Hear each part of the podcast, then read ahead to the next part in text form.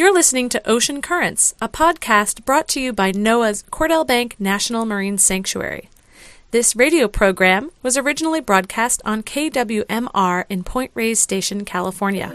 Thanks for listening.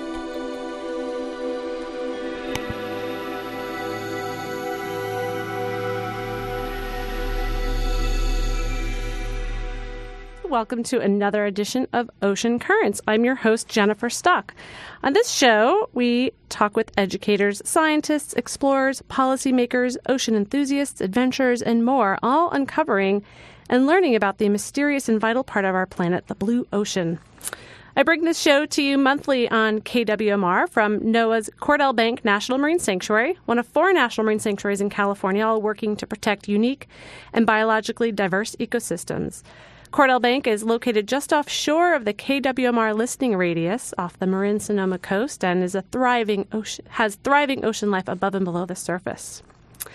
So we have a pretty full show today. We're going to be talking with some scientists the first half hour or so about uh, monitoring for radiation. We've been hearing a lot about this in the news, and there's a lot of efforts here on the coast of California, and we're going to talk about that. We'll also have a lot of announcements later on in the show, as well as hearing about some exciting sightings on the coast of some beautiful marine mammals. Some orcas have been sighted. So we'll talk with some folks that are posted on the coast. Now, nearly three years, just almost an anniversary here on April eleventh, after the massive earthquake and tsunami led to meltdowns and releases of radioactivity from the Fukushima Daiichi nuclear power plant in Japan, many people have expressed concerns about the arrival of trace amounts of radioactivity in our air and Pacific Ocean currents. The research is clear that there was a substantial amount of radioactive materials released into the ocean, and these are being dispersed and transported throughout the ocean and air and may be detectable in California beginning sometime this year. So this has raised a lot of questions. I've got a lot of questions on the street from friends and family and just people I run into, and so I'm really excited to talk about the topic today with my two guests. On the telephone with me, I have two experts in California. I have Doctor Kai Vetter, who is a professor in residence with the Nuclear Department of Nuclear Engineering at U C Berkeley and Lawrence Berkeley National Laboratory, who specializes in applied nuclear physics. And we also have Doctor Stephen Manley, a professor in biological sciences at Cal State University Long Beach, specializing in marine algal physiology and biochemistry. So, Kai and Stephen, welcome to K W M R. You're both live on the air. Hi. Hi, thank you very much. All right, I can hear both of you loud and clear. Thanks for joining me today. I want to start with some really basic questions because I think some of the stuff that's been tough for a lot of people to understand is just some basics about radioactivity. Can you briefly describe what radioactivity is and what's the difference with radioactivity and radiation, and maybe Kai, why don't we start with you? Sure, I'm, I'm happy to. So radioactivity is a, a kind of a natural phenomenon which describes the decay of an atomic nucleus. So a nucleus is uh, it's part of uh, the, uh, the world we're living on. It's a, con- uh, it's a consistent. Con- uh, it's part of the of an atom. So you have the nucleus, and then you have electrons uh, going around the nucleus, which uh, um, makes up the world we're living in. And the nucleus, in in many cases, is not not stable. And we, uh, we call the instability and decay process uh, radioactivity. So that means we have uh, radionuclide or uh, the nucleus, which um, is radioactive. It decays, and by in that process, it deca- it, it emits radiation. I so see. That's the radiation. Radiation is due to the uh, decay, radioactive decay of a nucleus. Okay. Who monitors for radiation in the environment? I know there's been a lot of confusion about that across the California in terms of who's monitoring for this accident. But can you give us an idea of agencies or organizations that are responsible for monitoring for radiation? So there are several institutions and agencies in the United States and worldwide responsible for many, uh, for monitoring radiation uh, globally and, and nationally. Here in the United States, certainly the Environmental Protection Agency, A P A, uh, E P A, who is responsible for measuring radiation uh, in that country. Um, the Department of Energy uh, also has responsibilities to uh, specifically to uh, do measurements in response of uh, accidents or events. Um, for example, uh, the uh, people from the Department of Energy were sent right after the uh, uh, uh, the tsunami and the and the indication of the major release of radiation were um, uh, went over to Fukushima. They did the first aerial monitoring measurement in Fukushima. So the Department of Energy is responsible for that part. Um, and then we have Homeland Security. Uh, the FEMA is also uh, has capabilities to monitor radiation. So that certainly happened right after Fukushima. There were a lot of uh, measurements be done by these agencies um, to make sure that uh, the levels from Fukushima were um, small enough that it would not cause any uh, any health effects, uh, specifically in the United States.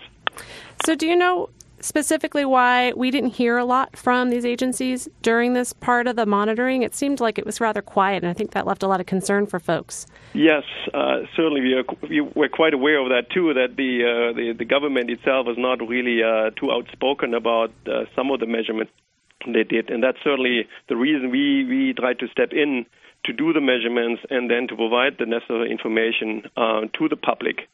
Um, so that certainly was one of the reasons we actually started also with the measurements, uh, because we felt there was uh, a lack of, of information being provided to the public. Um, so why they didn't, uh, I, I think, I mean, I cannot really speak really on behalf of the uh, responsible uh, entities at this agency, but it was felt that it was uh, the levels were small enough, so they did not raise certain uh, uh, levels um, in, in responding to to the um, arriving radioactivity from Fukushima. Mm-hmm.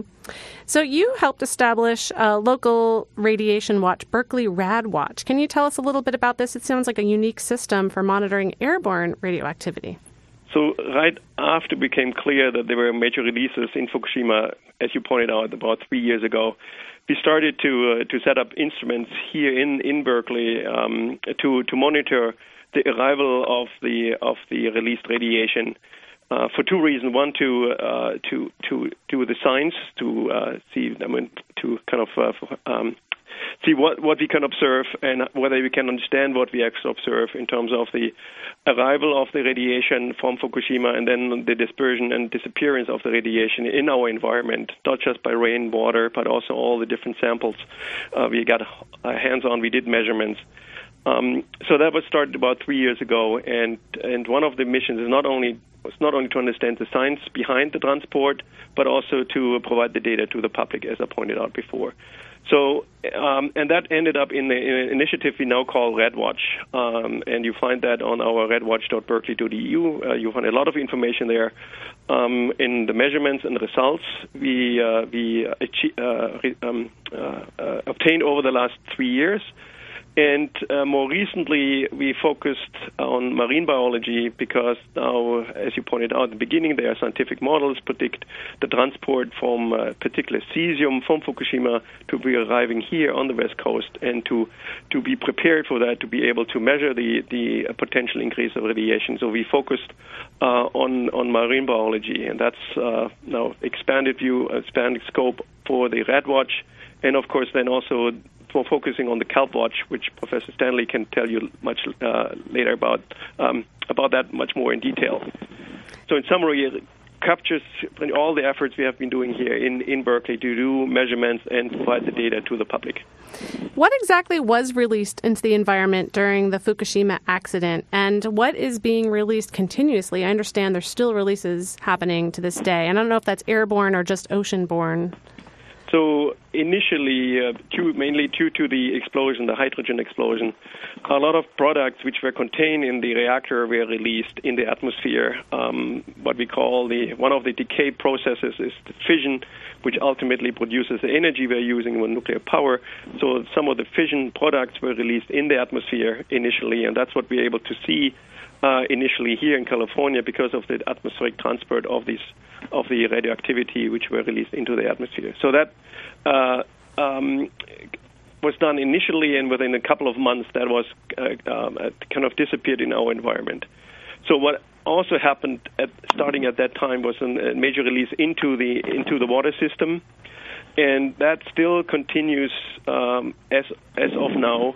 Uh, due to several effects, due to main, main, two main reasons. One is the groundwater itself. There's still movement in groundwater, and uh, at the site picking up some of the radioactive materials, which then are transported into the water system, particularly into the ocean. And in addition, the, the, the, the reactor still needs to be cooled down with water. So they're still um, uh, st- trying to keep the uh, the reactor cold by by putting in a lot of water, which tends to leak out t- to some level out of the reactor, and then is released into the into the groundwater level as well, and that is uh, being released uh, into the ocean as well. Still, as we speak, even though there are significant efforts to stop that, there's still some small amount of Uh, releases uh, ongoing. Right. It's causing a lot of concern here in California. Yes. However, what I want to point out, and I was just in in, in uh, Fukushima three weeks ago where I got the latest numbers on these measurements. So if you, even though there are still releases into the ocean um, from the Fukushima site, the amount of, of releases specifically would make it out into the ocean, then are transported from in the ocean over here are very small. Mm-hmm. So that even if you just go uh, hundreds of yards out into the ocean, uh, you you don't really see it's it's the, the concentration is, is extremely small. Um, so that's important to to remember that the releases, even though particularly initially were substantial, the releases now are not as significant anymore. And uh, because of the dispersion in the ocean um, and the fact that most of the material settles very quickly locally, um, it does not. Even hundreds of yards out there does not really necessarily mean it's, an, it's, an, it's a health hazard. How about for the local people in Japan in terms of their health hazard? So, um, as you m- uh, might remember, there were a large evacuation right after the, uh, not only because of the tsunami, which of course uh, devastated the whole coastline of one hundred, one hundred of mile plus, also because of the releases in Fukushima from the nuclear power plant, there were enormous evacuation of people to bring them to safety. And they are now slowly being moved back into the, back to their homes. Um, so even though the levels are slightly increased in some of the areas compared to the background radiation, they don't really uh, uh, pose a health risk. Now, close closer to the site, on the restricted area closer to the site, that's a little different. So there are still um, levels of radiation which are above natural background radiation levels. Uh, however, nobody is, is, is going back to live there. Okay, well, Kai Vetter, thank you so much for giving us an update about this. I understand you need to get off the phone rather quickly, so let's yes. transition into the kelp. How did you get hooked up with the Kelp Watch that Stephen Manley set up? How did you two, how did you both meet to start this project? Well, I was familiar with his work that he posted on the website that he gave. Uh, not only did he measure uh, radioactivity that came over in the atmosphere in rainwater, but I, I believe he also measured it in some plants. So I already uh, was familiar with his work in this regard, and it was always, and so I thought that uh, he would be a perfect person to collaborate with on Kelp Watch two thousand fourteen, and the collaboration has proved fruitful so far. Wonderful. Kai, um, I know you're stuck on time here. Would you like to say anything about Kelp Watch before you need to sign off? No, I, I, well, I think we are really excited on on, on, on continuing uh, these measurements of, of generally of, of all the of a large range of samples and kelp specifically. Uh, as Professor Stanley will tell you, that's really a sensitive way to to to look what's actually in our ocean here on our west coast. So we're pretty excited to to help out of that and continue that. Now, and just in, in, in general, I uh, I would recommend people to, to check out available data, for example, on our website, um, where we are pretty proud on, on really providing data, real data and facts uh, to address some of the concerns and some of the claims and unfounded claims in the media and in on the web particularly. So I just encourage everyone to be critical and to uh, to look for sources of reliable data, such as us or other institutions and other uh, uh, entities who actually do measurements and provide real data, and to be aware of that and check these, these sources out. Thank you so much. That's rad watch dot berkeley dot e d u, and we've been talking with Doctor Kai Vetter of Berkeley. And thank you so much for talking. Okay. I know you have to go. So yeah, I have class in ten minutes. Okay. Well, thank you so much. Yeah. Uh, and we still have on the line with us Doctor Stephen Manley, and he's with Cal State University Long Beach. And I'd love to talk more about Kelp Watch. So why kelp? Well, uh, Kelp Watch is a uh, scientific campaign that uh, I initiated to to use the kelp that runs up and down our coastline as a sentinel organism to detect possible arrival of these radioisotopes from uh, Fukushima that are arriving in the seawater. And uh, why kelp? Well, to me and to, to many, kelp's a perfect uh, organism to use. First of all, uh, we find it up and down the California coastline. In fact, we find it from Kodiak Island all the way to Baja, Mexico. And so it's uh, a perfect sentinel lining our coastline. And so it'll be the first to come in contact uh, with this material that strikes our coastline. Uh, second of all, the two kelp species that we're using, bull kelp and giant kelp, form large canopies. So they put most of their biomass up in the surface water. And that's what we're interested in, the amount of radioactivity that's coming over in the surface water. So most of the biomass of these kelps come into contact with, or potentially come into the contact with that water. Uh, thirdly, um, we know that kelp is a very good filter in terms of absorbing the type of radioisotopes that are known to be in seawater, albeit they're present in seawater in very low concentrations. But kelp has the ability to suck these up like a sponge and concentrate them in their tissues.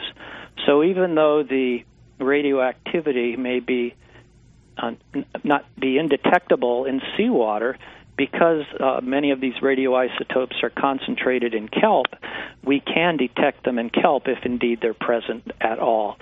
So the major radioisotopes in this seawater that's been slowly making its way in the ocean currents from Japan to our shoreline are the isotopes of cesium, and we know that kelps concentrate cesium uh, twenty-fold over what we find it in seawater.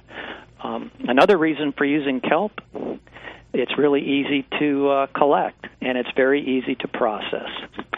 So for for this uh, particular study, we're, every each sample that's collected is about fourteen pounds of wet kelp. It can be collected from boat. It can be collected snorkeling. It can be collected by scuba. And that fourteen pounds gets dried and, and uh, milled to a uniform uh, particle size and ends up uh, filling about a one-liter bottle. So fourteen pounds of kelp is in one liter. Wow. A- and that one liter can be easily analyzed by Doctor Vetter's group. You know, you don't have to wrap the detector with fourteen pounds of wet kelp. You can just have this this dry kelp powder, and uh, you can think of it as concentrated kelp. Mm-hmm. It can basically be uh, analyzed. And then the most important reason uh, t- to use kelp is even though the projected amounts of radioactivity coming over in seawater is extremely small and uh, has yet to be detected in seawater along our coastline, I think it's important that uh, we know if any gets into our, our kelp, because these two kelps are the basis of what we call the kelp forest ecosystem, which is one of the most productive and complex ecosystems on Earth, supporting well over thousands, uh, uh, thousands different species and numerous individuals, of course, of different organisms. And so even though a very small amount may get into the kelp, but still enough for us to detect, I think it's important for us to know how much is there. And then, um, well, both from a scientific uh, standpoint, but more importantly, just we need to know if any gets into our kelp forest ecosystem, because then we know that we are not immune from these large events that occur very across the Pacific. It's really amazing. I think this whole situation has really illustrated to the public that may not be as tuned into the ocean as as uh, you and I are specifically, of how connected we are, interconnected this ocean is, especially especially here in the Pacific. The marine debris from the tsunami as well as the right. radioactivity has been in the news, and I think that's one highlight to show is people are learning a little bit more about the interconnectivity of the ocean. In terms of the kelp forest ecosystem, I think this is such a fascinating study, and there's so many species that are supported in the kelp. Is there a human health concern in terms of bioaccumulation? If there are species that are eating a, a lot of the kelp and then eventually up into fish, perhaps, and then into humans, is that a concern? Well, first of all, let me say that no local fish populations have been shown to contain uh, the, the major radioisotopes, those being uh, cesium one thirty-seven and one thirty-four. Um, I think uh, recently there has been some confirmation that these radioisotopes have been found in salmon, uh, I think primarily from the Pacific Northwest, and I'm, I don't know the amounts, but um, I'm not an expert in uh, in terms of uh, the effect of radiation on uh, humans, for example, but those who are experts say that it's not a human health uh, risk or hazard at this time, and probably won't be. That's good. I did know that on rad watch dot berkeley dot e d u, Doctor Kai Vetter's website that he mentioned, they had questions on there, and one of them was about salmon in the Pacific Northwest, red salmon. So, and it was very low levels. And I think that people are just concerned that, you know, we have low levels of everything, and low levels of everything kind of together are, are just not good for, for human health as well as um, health in, in wildlife. Well, I mean, it would be best if we didn't have any of these uh, man-made radioisotopes circulating in our environment. But you have to remember that there's a lot of natural radioactive materials that are uh, permeate our foods and our environment. Uh, for example, uh, potassium forty is a naturally produced uh, radioisotope um, that's found in most of the food that we eat in concentrations much higher than we anticipate seeing it in kelp, or much higher than we see in the t- the tuna that was captured off of San Diego, for example, or the salmon. Now, again, I'm not a health physicist, so I can't uh, comment too much on on uh,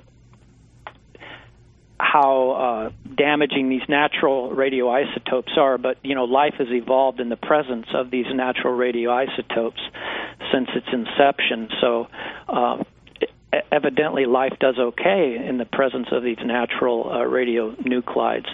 Now, the the nat the human-made ones, even though we know that these radioisotopes of cesium are extremely low, thousand times lower than the naturally occurring ones. Um, we we don't expect them to be a, a human health risk.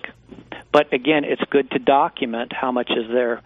And one of the reasons for initiating Kelp Watch two thousand fourteen was to get the word out to the public of how much is there, um, where it's going, that is, is, did it get into kelp, and if so, how much, and do we anticipate that this is going to be a harmful amount?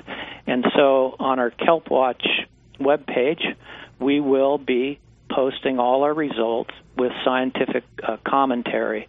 Again, this is for the public edification because, as was mentioned uh, earlier by you, there was not a lot of uh, data out there or comment out there about the possible uh, arrival of these uh, radioisotopes after the release at Fukushima. So one of the reasons for Kelp Watch is to get the data out there so the public can see it and then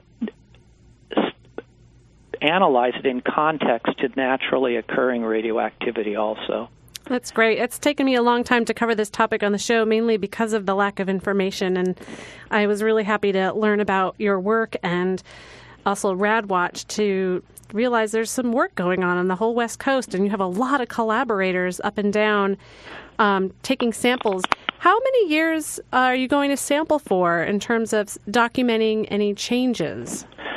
Well, uh, Kelp Watch twenty fourteen got its name primarily because one of the scientific models projected the arrival of this radioactive seawater sometime about mid-April this month, and so decided uh, and planned to have three sampling periods uh, over this year to see if we could detect this material. So our first sampling period just ended uh, the beginning of the month, and we're in the process of analyzing the da- the material right now.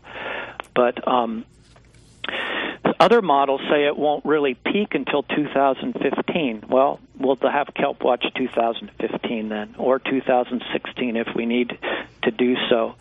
Um, but in terms of uh, Kelp Watch two thousand fourteen, we're collecting material from over forty-two different kelp populations, from uh, Kodiak Island to Baja. And we're also getting samples from Chile, sort of our far-removed uh, baseline or reference site. And uh, we're also getting sea- related seaweed, but not a kelp, from two places in the subtropical regions. One's from Guam and one's from Hawaii. And so this couldn't happen without the involvement of numerous people volunteering to uh, to absorb the costs and to collect this material. So we have over uh, forty marine scientists and, and assistants uh, scattered throughout the West Coast, uh, most of them being academicians uh, from universities, but also we have people from uh, educators from private organizations, Uh, scientists from uh, NOAA and certain state parks, uh, and also two uh, seaweed harvesters up at, up uh, your well, at least one is up your way, mm-hmm. who have who have and all these people. When I first contacted them, I said, "Hey, we need to do something. Let's let's. Uh, are you on board?" They all volunteered to, to come on board, uh, basically pro bono, absorbing all the costs uh, themselves, costs associated with going out and collecting the kelp, and then costs associated with processing the kelp. So we have three processing sites. One is at Moss Landing Marine Lab, the other one is at uh, San Diego uh, State University, and the other one at, at my home university, Cal State Long Beach, who receive the wet kelp, dry it, mill it to a uniform size, then we send it for analysis. And uh, although this project initially started without any funding, I, I can say that we've got some modest funding from uh, U S C Sea Grant, which is uh, one of the Sea Grant institutions in California, which have allowed us to get through this first sampling period, and from the C- uh, California State University system, which has given us funding which will allow us to get through at least the second uh, sampling uh, period. So, and there's other uh, funding that I'm pursuing. But this couldn't have happened without the uh, marine scientists on the West Coast volunteering and collecting pro bono.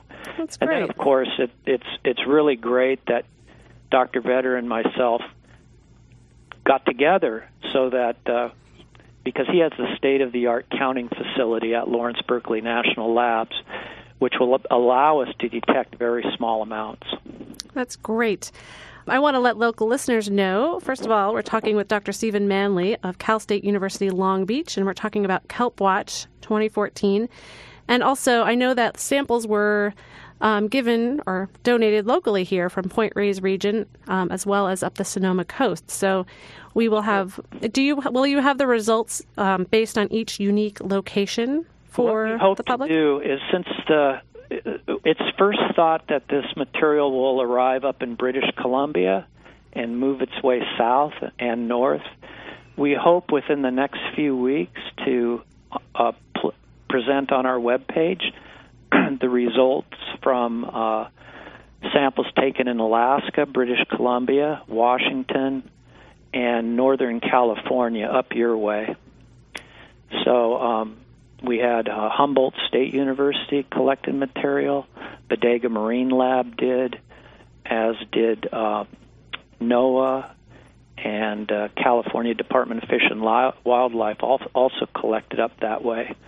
So the Northern California, Pacific Northwest results will probably be Uh, forthcoming in the next few weeks. Fantastic. And why don't you give us the website for folks to learn a little bit more about Kelp Watch and keep their eyes open for the results as they get posted? Sure. It's uh, kelp watch dot berkeley dot e d u.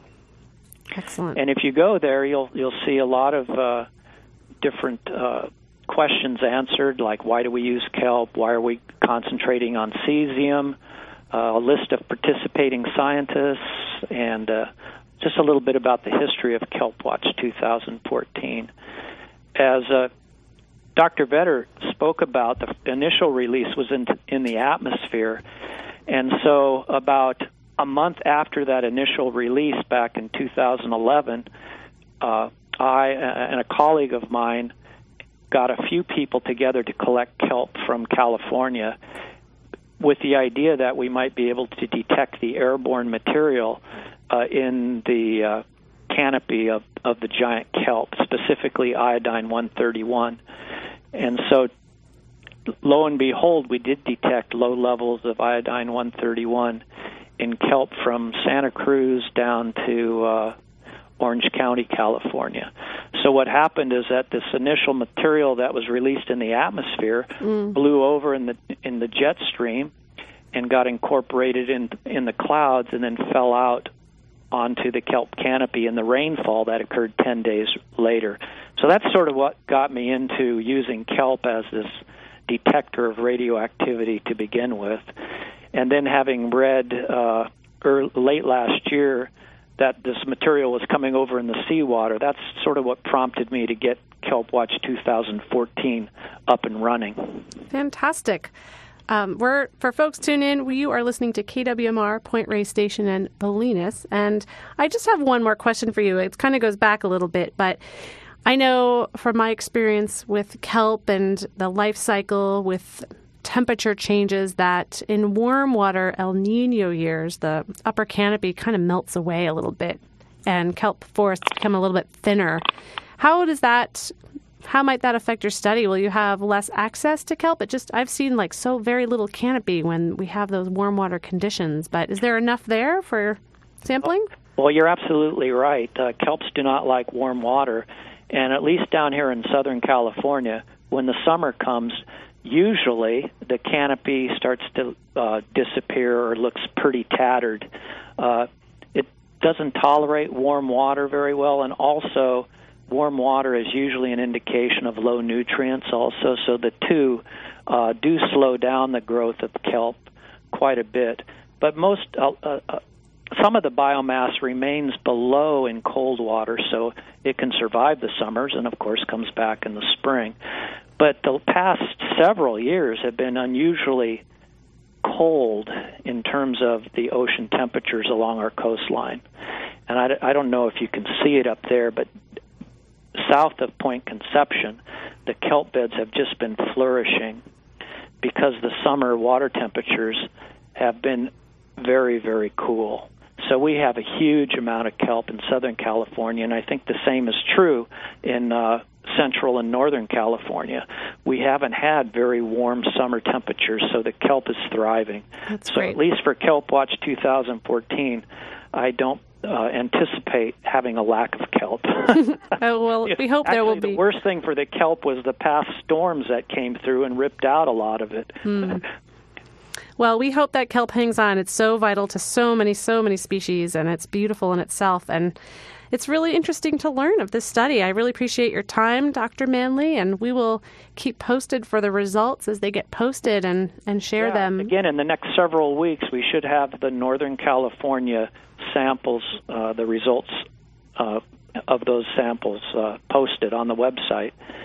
And again, we're not just going to post the data. We're going to post the data with commentary because we think it's important that uh, the public hear from experts in the field and and are able to look at this data in the context of uh, a variety of factors like like naturally occurring radioactivity and the like. Well, thank you again. It's really informative to learn of this, and I'm really happy to share this information with the broader public. So, hey, can I make a plug? Sure, please do. There is, there is a, a, a contributor who's been w- with me since day one up in your region, and it's his name is uh, Andrew Donis, and his little company is Pacific Wildcraft Incorporated. He's a seaweed harvester, and he stuck with Kelp Watch two thousand fourteen through thick and thin, and was one of the very first people to sign on to this. And he's sampling the Mendocino coast. And so uh, I just want to say, not only are there, you know, professors doing this, but there are lay people doing this also. Are you looking for other volunteers for co- I collections? I think we're pretty much maxed out. I'd volunteer. Take any more samples? It's we barely. We're pretty much saturated right now. However, if depending on any trends that we see, or if we need to have more fine-scale resolution in various uh, regions, then we might be uh, we might need uh, more participants. But right now, I think everything's under control. Wow, fantastic. Well, thank you. It's nice to hear of the seaweed harvesters. I actually had a show in December on seaweed harvesting here on the Sonoma coast, which mm. is really, really informative. Seaweed is so interesting. And um, it's great to hear that they're involved as well. So it spans all of all of academia to uh, commercial industry and everyday interested folks. So thanks yeah, again. It, you're, you're more than welcome. Thank right. you for having me. Have a great afternoon. Mm-hmm. Bye-bye. We've just been talking with Doctor Stephen Manley from Cal State University Long Beach, who specializes in marine algal physiology and biochemistry. And combined with Doctor Kai Vetter at U C Berkeley, they've been they formed Kelp Watch two thousand fourteen, as we just heard, and monitoring kelp up and down the coast here of the West Coast for radioactive elements that have traveled across from the earthquake and the Fukushima Daiichi nuclear power plant meltdown. And we will keep posted on these results as they become available and share them with you on Ocean Currents. I'm going to take a quick break here, and we're going to come back. I have another short interview with some more announcements, and we'll be back in just a little bit. Thanks for tuning into Ocean Currents.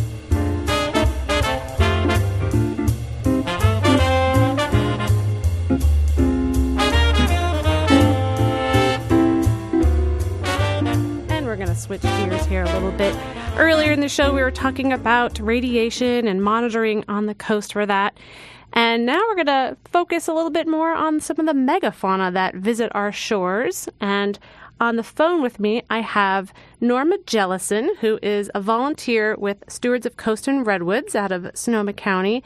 And Norma has been on several of my uh, wildlife watching trips to Cordell Bank and alerted me to some exciting sightings out at Bodega Head this past week. So, Norma, welcome to K W M R Ocean Currents. You're live on the air.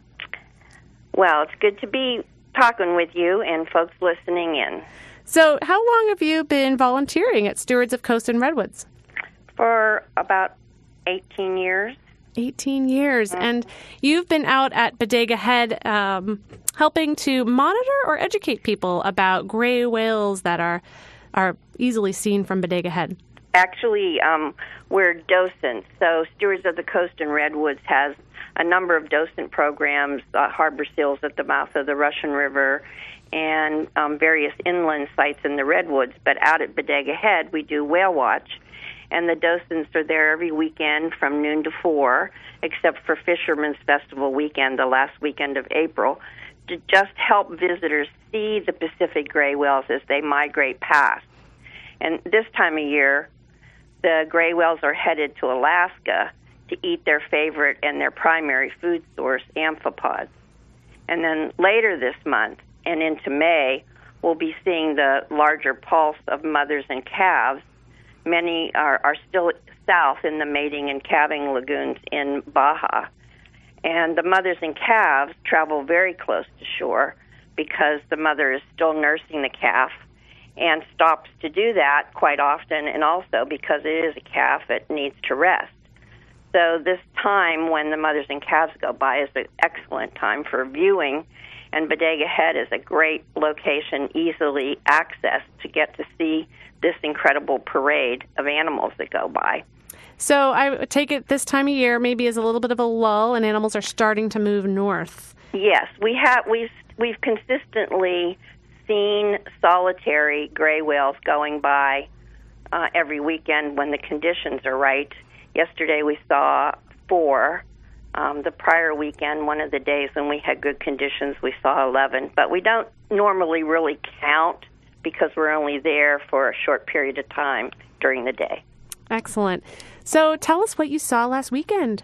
Well, last the last Sunday of March, when the wind in the ocean calmed down late in the afternoon, we had this in- exceptional sighting of a large pod of orcas off the head. It, it was really quite an event. Um, they were about two miles offshore, and they were breaching and milling around and just lolling around, if you will, for about forty-five minutes before they continued south. And at that same time, we were having gray whales passing by close in, going north. So it was really a spectacular sighting and very unusual to see the orca off of Bodega Head. So you said about two miles off. Did you have scopes set up on the? We had we, we had um, binoculars. We and there may have, I believe that there was somebody there who was a birder who had a scope that sh- shared with some of the visitors, but we were using binoculars. And there were only three of us left from Whale Watch because we had shut down because the conditions were so poor. It was such high wind and, and white caps, and you couldn't really see anything. And then all of a sudden, everything just calmed down, and there they were. That's so so exciting. How many animals did you see? Well, there were fifteen to twenty. Wow. It was, yeah, it was it was quite um, a phenomenal amount. So um, the speculation is that they might have been the some one of the resident, the Northwest resident uh, population that came down a couple of years ago. Um, and I understand from you, I believe, and I called the lighthouse, that um, they also saw some orca off of the lighthouse on Friday. Yeah, so Friday I got emails. This is this is the I feel like an armchair naturalist. I haven't seen any of these whales myself, but I really appreciate people telling me about them. It's very exciting. Yeah, yeah, so Point Reyes Lighthouse folks called me and told me they saw six orca uh-huh. right off the Point Reyes Lighthouse doing the same behavior that you noticed, mm. kind of milling around. Some of them were kind of swimming upside down, showing their bellies for a little bit, but just hanging out, moving around, and they were, didn't stick around too long. Mm-hmm. But I just it made me start wondering. I wonder if these are the same animals. Yeah, that's, that's you know, it's quite possible. And, and that question is, you know, we aren't hearing that they're seeing them out at the Farallon Islands, but, uh, you know, they like their salmon. And so the tom-toms might have gone out to tell them salmon's um, in great uh, numbers are around right now. Mm-hmm. Well, I don't know if anyone's seen it, but uh, the latest Bay Nature magazine features an article written by Sarah Allen and Mo Flannery right. from the Cal Academy. Great article all about orcas, and I just think it's wonderful to share because there's also been a lot in the news about orcas in captivity, and right. I think it's such an amazing thing that we can see these right here on our coast. Not very commonly, somewhat uncommon, but still... Um, this is an interesting time of year where we might be able to see them. Right. So coming out there. Yeah, and and the greatest, the great thing is reliably you can see the gray whale, the Pacific gray whale, and that's a real treat for us and a real gift because you don't have to get out in a boat and go out into the ocean. For those people who have some considerations or get seasick, you can actually stand on the land on these promontories like Bodega Head and Point Reyes and other promontories up and down the coast and see them with your with your naked eye. You, you really don't need binoculars, although they're helpful to zero in on them. But um, we're really we're really um, so it's so great for us to be able to see them from land. That's wonderful. Well, Norma, thank you for alerting me to this sighting and just chatting for a few minutes here on Ocean Currents. And let me know if you see some more whales, okay? I will. And everybody come on out and, and watch for the whales with us. We sure will soon. Okay. Take care. Orcas seen off of Bodega Head and Point Reyes Lighthouse. And this is a great time of year to get out to see the northbound gray whales and cow-calf pairs might be seen. I've seen them right outside the surf line um, coming down the coast of Pacifica once. They were right, hanging right outside the surfers. It was really, really cool. And Point Reyes is a great spot because because the peninsula sticks out there. It's sort of a pinch point. Those whales have to make it around that peninsula to keep going north. So that's a great spot to see them as well. I wanted to point out that the Gulf of the Farallones National Marine Sanctuary with Aquarium of the Bay will be hosting a talk with Eric Hoyt, who is an author of several ocean science books, but many related to orcas, with his research based on orca whales. Um, and that's May thirteenth. Aquarium of the Bay has been doing a lot of really good lectures, great speakers coming in. Um, definitely check them out for what's happening monthly. But that talk is May thirteenth at Aquarium of the Bay in the evening. And another marine mammal alert for folks is it's harbor seal pupping season here. And we really need to keep an eye on uh, our, when we're walking on beaches, and to not stumble upon a seal and potentially scare it or scare the mom off. This happened to me once. I was out at Limantor Beach and just walking and not really paying the closest of attention. The next thing I know, I saw this little harbor seal pup in front of me, and I, I just turned and left right away, because they're very vulnerable to being disturbed. And the mom seal who's nearby is watching, and if she feels her... she might be in danger of uh, some predation, she will take off and leave that pup alone. So please, please be out there with your eyes open when you're anywhere in San Francisco Bay or out here on the coast at some key harbor seal points. Here at Point Reyes National Seashore, there's a seasonal closure at the tip of Limantor. You can walk all the way west to the channel of Drake's Estero, but you can't walk into the Estero because that's where the pups are and the moms. So be aware of that. And if you do see a seal alone and you're not so sure, you can call the Marine Mammal Center at four one five, two eight nine, SEAL. Pretty easy to remember, or also alert the Park Service if you happen to be here at Point Reyes National Seashore. But make sure to stay away a minimum of three hundred feet. More is definitely better, and definitely keep pets secured and away as much as you can. So lots of marine mammal activity in this region. We're really lucky to have these animals to see um, out here on the coast. I have a couple other announcements to share. Uh, May first is a joint Sanctuary Advisory Council meeting for the Gulf of the Farallones and Cordell Bank National Marine Sanctuaries, and this is in Bodega Bay. Um, there isn't an agenda or meeting time yet, but likely this will be a very interesting meeting. Um, probably focusing on the proposed sanctuary expansion and what's happening with that. So this would be a, a this is a public meeting. Anyone's invited to attend, and there is a public comment period. So if you're interested in, in keeping up on that that date, May first, um, come to our website, cordell bank dot N O A A dot gov or farallons dot N O A A dot gov, um, as we get closer to May first for more information about that meeting. But I wanted people to know about that. And also, um, I will be hosting a photo reception as well as a little twenty-fifth anniversary event for Cordell Bank National Marine Sanctuary at the Red Barn Classroom here at Point Reyes National Seashore.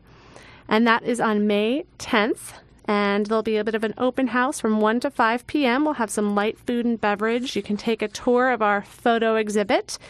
That's going to be moving on from the Point Reyes region after this. This is the last showing here in West Marin. And we'll also have some really exciting things to see. We're going to bring our remotely operated vehicle. We have an R O V, and we're going to bring that to the classroom so people can see that up close and personal and talk to the folks that operate it, see some video footage from when we operate that down on Cordell Bank. And we'll have some kids' activities, and it'll be a really nice event. May tenth, one to five. It's free. You don't need to register. Just drop in anytime. And I'd love to see some of you, so come on down. Red Barn Classroom. And we just have a couple more minutes. I will also let you know that Reef Check is an organization which I hope to have on the show at some point. It's a group of scuba divers that become trained in rocky reef monitoring and collecting data. And they have over a thousand recreational scuba divers that have been trained to scientifically monitor the underwater rocky reef ecosystem, including kelp forests. And their data is very instrumental in helping to monitor the effectiveness of marine protected areas that have been put in. So they're going to be um, recruiting volunteers, and they're looking for divers to help get involved, get trained, so you can get involved and make your scuba dives count for data. So you can get more information at reef check dot org. I know some scuba divers around here, so check them out. It's actually all up and down the coast of California, and the trainings are coming up this summer. reef check dot org, and really interesting way to kind of learn more about underwater, the underwater environment, and some of the science behind monitoring for it and how they do monitor for it. Really, really cool. We've had a discussion about radiation and the movement of the radioactivity from the Fukushima Daiichi power plant melting down. And three years ago, we had Doctor Kai Vetter and Doctor Stephen Manley. And I wanted to give you those websites again to keep up on the latest information, kelp watch dot berkeley dot e d u, as well as rad watch dot berkeley dot e d u. Both of those are great sites to keep up, and a lot of great stuff already posted there, frequently asked questions, background of the projects, and the results will be posted really soon with the Kelp Watch. That's about it. We are at the end of our time here for Ocean Currents. I'll be back next month. And this show is always saved as a podcast, both on the archives on K W M R's website, but on cordell bank dot N O A A dot gov. You can go and catch all the shows from the past six or seven years now of Ocean Currents. And I'd love to hear from you. So if you have ideas for topics or questions, comments, please email me, jennifer dot stock at N O A A dot gov. Thanks for tuning in today to K W M R.